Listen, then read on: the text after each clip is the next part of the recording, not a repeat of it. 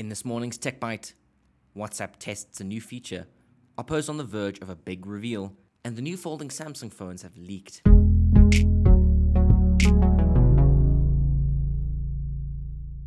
Welcome to Stuff Magazine's Tech Bite, a quick wrap up of all the local and international tech news you may have missed. WhatsApp is all about its updates lately, offering improvements to its disappearing messages and its desktop app.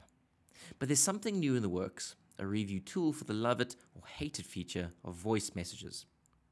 The service, according to WA Beta Info, is calling its new feature Review Voice Messages because well, you used to review your voice messages prior to sending them off. Don't get too excited yet. You won't be checking your audio quality prior to sending off your elegantly crafted mini podcast to your adoring fans in that one WhatsApp group just yet. The feature is still in testing for both Android and iOS with a release slated for a future version of the app.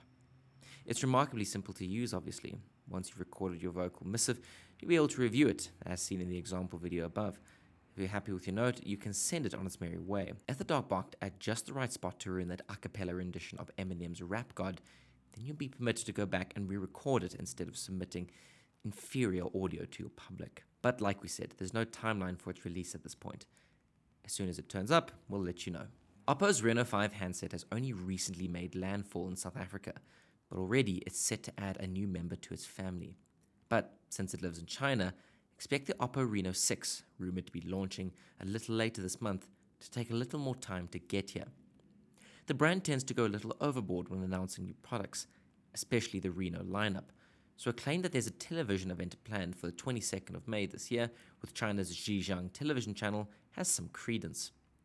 The event is expected to focus on the Chinese company's television sets, but the Oppo Reno 6 is also expected to put in an appearance. Some details for the handset are already out and doing the rounds. The Reno 6 is supposedly a 6.5 inch OLED running at 90 Hz with a Dimensity 1100 or 1200 processor running at its core.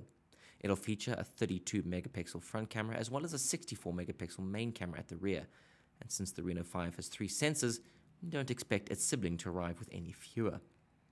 These specs are rather close to the Reno 5 Pro, not counting the processor, but with one more difference. There's also supposedly a larger 4500 mAh battery packed inside, with the company's signature fast charging tech.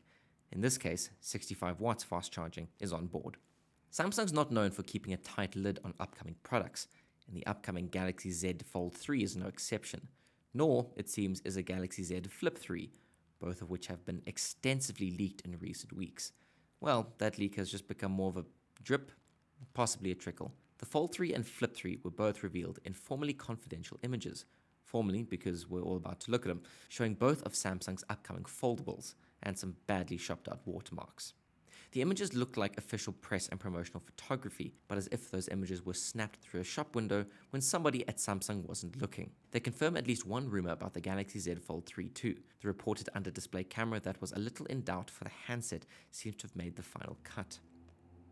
Gorilla Glass Victus, that toughened entry from Corning, will be doing duty in Samsung's new Flip 3 foldable and probably in parts of the Fold 3 as well. S Pen support is confirmed for the Fold 3, but it doesn't appear from these images that the stylus has a home in the device itself. The Flip 3 changes its camera orientation from last year's model, while not changing much design wise from Samsung's newest Fold. What we don't know yet is when these will become official. This leak isn't typical of Samsung's usual slackness, and these images look taken rather than found. The handset was speculated to turn up in June this year, so an official release is, at most, weeks away. Whether there's much to learn on that day, well, that depends on further leaks. Thank you for listening to Stuff Magazine's Tech Bite. We'll be back tomorrow with all the tech news you may have missed.